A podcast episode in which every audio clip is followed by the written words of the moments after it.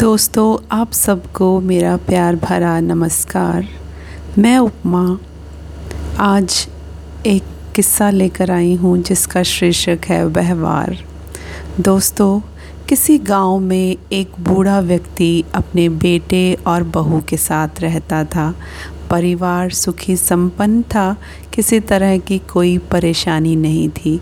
बूढ़ा बाप, जो किसी समय अच्छा खासा नौजवान था, आज बुढ़ापे से हार गया था। चलते समय लड़खड़ाता था, लाठी की ज़रूरत पड़ने लगी। चेहरा झुर्रियों से भर चुका था, बस अपना जीवन किसी तरह व्यतीत कर रहा था। घर में एक चीज़ अच्छी थी कि शाम को खाना खाते समय पूरा परिवार एक साथ टेबल पर बैठकर खाना खाता था। एक दिन ऐसे ही शाम को जब सारे लोग खाना खाने बैठे, बेटा ऑफिस से आया था। भूख ज़्यादा थी, सो जल्दी से खाना खाने बैठ गया और साथ में बहू और उसका बेटा भी खाने लगे।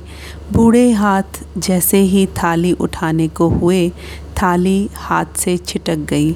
थोड़ी दाल टेबल पे गिर गई।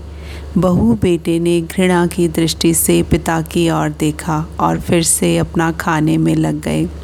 बूढ़े पिता ने जैसे ही अपने हिलते हाथों से खाना खाना शुरू किया तो खाना कभी कपड़ों पे गिरता, कभी ज़मीन पर। बहू ने चिढ़ते हुए कहा, हे राम, कितनी गंदी तरह से खाते हैं।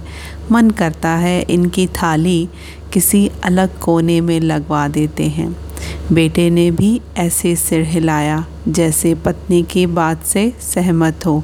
उनका बेटा ये सब मासूमियत से देख रहा था। अगले दिन पिता की थाली उस टेबल से हटाकर एक कोने में लगवा दी गई। पिता की डबडबाती आंखें सब कुछ देखते हुए भी कुछ बोल नहीं पा रही थी। बूढ़ा पिता रोज़ की तरह खाना खाने लगा। खाना कभी इधर गिरता, कभी उधर। छोटा बच्चा अपना खाना छोड़कर लगातार अपने दादा की तरफ देख रहा था।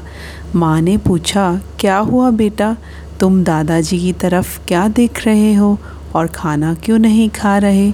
बच्चा बड़ी मासूमियत से बोला, माँ, मैं सीख रहा हूँ कि वृद्धों से कैसा व्यवहार करना चाहिए। जब मैं बड़ा हो जाऊँगा और आप लोग बूढ़े हो जाओगे तो मैं भी आपको इसी तरह कोने में खाना खिलाया करूँगा।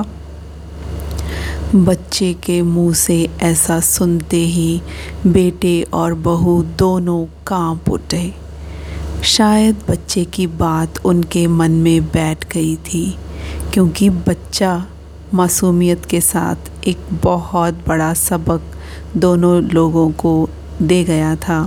बेटे ने जल्दी से आगे बढ़कर पिता को उठाया और वापस टेबल पे खाने के लिए बिठाया, और बहू भी भागकर पानी का गिलास लेकर आई कि पिताजी को कोई तकलीफ़ ना हो। दोस्तों, माँ बाप इस दुनिया की सबसे बड़ी पूंजी हैं। आप समाज में कितनी भी इज़्ज़त कमा लें या कितना भी धन इकट्ठा कर लें, लेकिन माँ बाप से बड़ा धन इस दुनिया में कोई नहीं। धन्यवाद।